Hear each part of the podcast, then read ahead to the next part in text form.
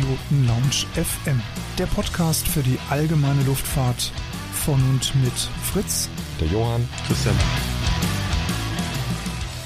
Hallo und herzlich willkommen zu einer neuen Ausgabe der Privatpiloten Lounge, zu unserem kleinen Format. Hast du schon gehört?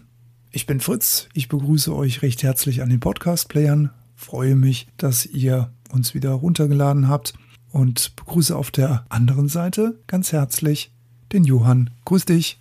Ja, vielen Dank, Fritz. Auch ein ganz herzliches Hallo von meiner Seite. Heute habe ich euch auch wieder eine interessante Sache mitgebracht. Wahrscheinlich habt ihr das in den letzten Tagen gehört. Das slowakische Startup Kleinvision hat eine Zulassung für sein fliegendes Auto namens RK erhalten. Fliegende Autos gibt's glaube ich, schon seit den 50er Jahren. Immer mal wieder sind wir kurz vor dem Durchbruch. Immer mal wieder gibt es irgendein Gründer, Unternehmer oder sonst was, der es endlich geschafft hat, die Vorteile des Autos und des Flugzeugs zu kombinieren. Was das Besondere ist an dieser Zulassung ist, dass auf einmal das Wort EASA-Zulassung im Raum stand. Und hierzu habe ich einen sehr interessanten Artikel vom Aero-Kurier gefunden, den ich euch auch verlinke die nochmal ein bisschen nachgefragt haben, was es sich jetzt damit auf sich hat. Diese heutige Podcast-Folge wird euch präsentiert von pilotenbedarf.de. Einfach mal reinschauen. Also RK ist ein Autoflugzeug der slowakischen Firma Klein Aviation, das in 70 Stunden strenge Flugtests gemäß den Standards der Europäischen Agentur für Flugsicherheit also EASA, mit über 200 Starts und Landungen erfolgreich absolviert hat. Das Auto oder das Modell, was geflogen ist, ist ein 1 zu 1 Konstruktionsprototyp mit 15 Kilowatt Elektromotor und ein 1,6 Liter BMW Motor, also ein Hybridauto.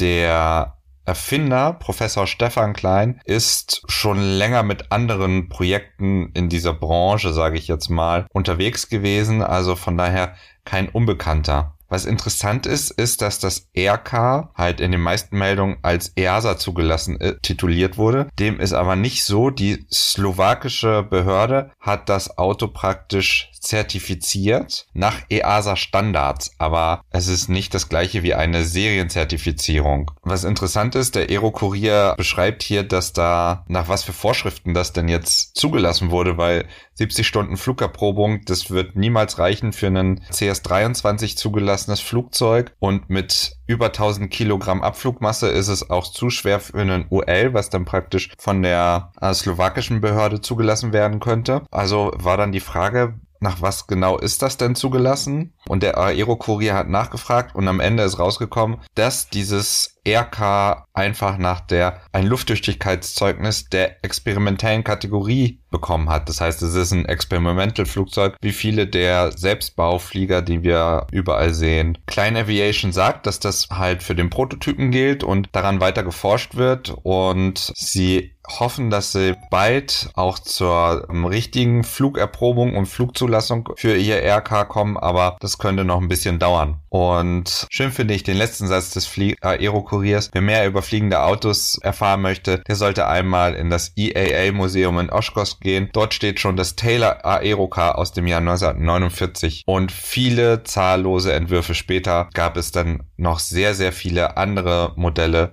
so wie jetzt das RK. Es bleibt also interessant und abzuwarten, ob überhaupt dieses RK jemals serienmäßig in die Luft geht. Soweit zum RK. Dann wieder zurück zu dir, Fritz. Was hast du mitgebracht?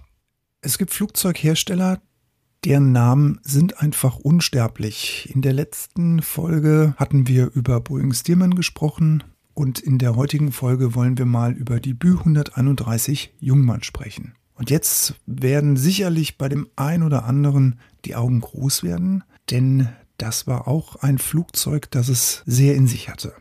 Karl Clemens Bücker, ein ehemaliger kaiserlicher Marineflieger, lebt seit 1923 in Schweden und leitet dort die Svenska Aero AB. Das ist eine Firma, die die deutschen Heinkel-Flugzeuge in Lizenz fertigt. Geboren ist Karl Clemens Bücker 1895 in der Nähe von Koblenz. 1933 kommt er aber nach Deutschland zurück und ihm auf dem Fuße folgt sein damaliger Chefkonstrukteur, der Anders Johann Andersson. Und der hat bereits die Pläne für die Bü 131 dabei. Der Start für Bücker im neuen, in Anführungszeichen, Deutschland ist schwierig. Das RLM, das Reichsfahrtluftministerium, will mit ihm nichts zu tun haben. Und so stellt er sich dann eben auf eigene Beine und gründet am 3. Oktober 1933 die Bücker Flugzeugbau GmbH in Berlin Johannisthal. Dort wird jetzt also die erste Bü 131 nach den Plänen von Anderson gefertigt, die sogenannte A-Version und die muss eben noch mit einem 80 PS schwachen Hirt HM60R auskommen und am 27. April 1934 fliegt das Flugzeug zum ersten Mal mit der Registrierung D-3150.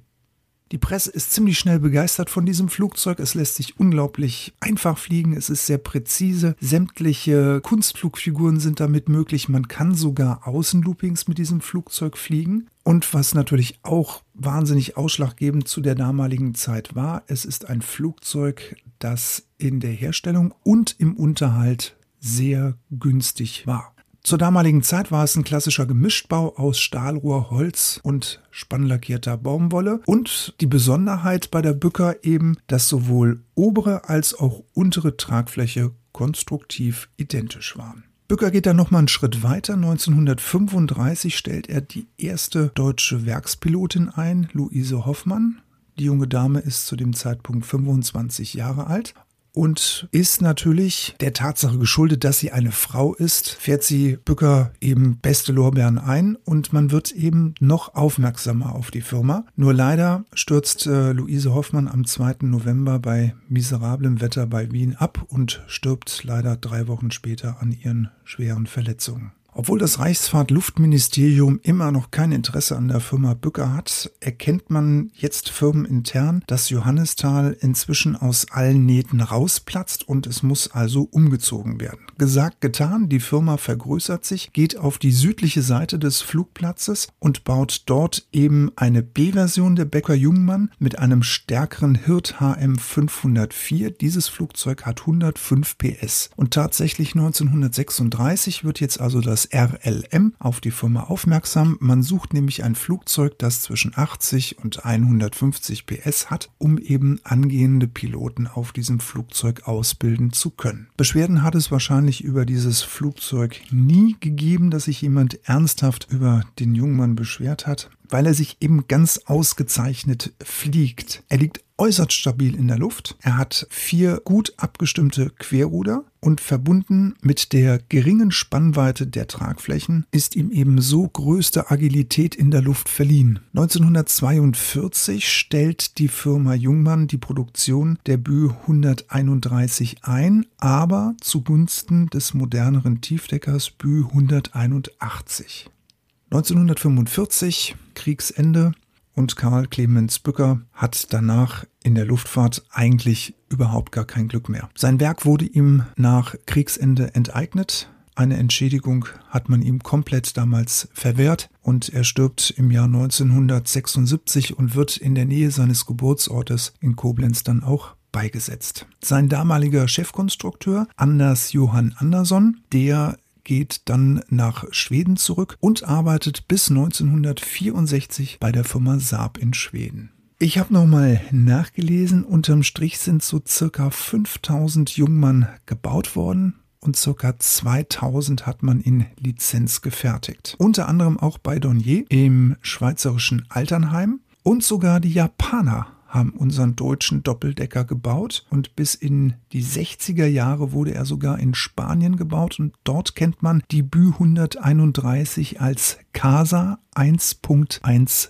3.1. 246 Exemplare wurden zwischen 46 und 49 mit der Typenbezeichnung C104 von Aero in Prag unter anderem gefertigt als Trainer für die tschechische Luftwaffe. Eine polnische Firma bringt 1994 eine Repro auf den Markt, aber es fehlt leider die deutsche Musterzulassung und daher muss dieses UL das man in Polen kaufen kann, eben auch mit polnischem Kennzeichen gekauft werden. Das damalige Werksgelände gehört heute unter anderem dem Land Brandenburg. Leider verfällt das Werksgelände komplett, aber der Förderverein von äh, Böcker Jungmann e.V. Museum bietet regelmäßig in den Werkshallen Führungen an. Solltet ihr also mal in Berlin-Rangsdorf zu Gast sein, dann schaut euch doch einfach mal die Böcker Werke an und berichtet uns gerne auf unserem Kanal. Johann, was hast du denn noch für uns heute dabei? Ja, vielen Dank, Fritz. Wirklich sehr interessant. Als zweite Geschichte, die ich euch mitgebracht habe, habe ich euch keine News oder sonstiges mitgebracht, sondern eine Empfehlung zu einem anderen Podcast, der jetzt auch Einzug in unsere Branche der General Aviation gehandelt hat, äh, gehabt hat. Der Air Crash Podcast ist schon mittlerweile bei Folge 41 angelangt. Toller Podcast, wirklich sehr gut äh, recherchiert. Hat angefangen mit den großen Abstürzen, die man so kennt, die 747, die in Amsterdam abgestürzt ist oder das Flugunglück auf Gran Canaria. Aber in letzter Zeit gibt es auch immer vermehrt Absturzberichte aus der General Aviation und deswegen möchte ich ihn euch ans Herz legen. Diejenigen unter euch, die liebend gern oder mit sehr viel Aufmerksamkeit die Unfallberichte im Aero-Kurier oder im Fliegermagazin lesen oder natürlich auch von der BFU den Newsletter erhalten. Für die ist das genau der richtige Podcast, weil man viel lernt, was ist passiert, wie hätte man sich selber verhalten und so weiter. Kann ich nur empfehlen, Air Crash Podcast. Den Link stellen wir euch in die Show Notes. Ja, das war's auch von mir. Ich hoffe, es hat euch gefallen. Bis zum nächsten Mal. Ciao.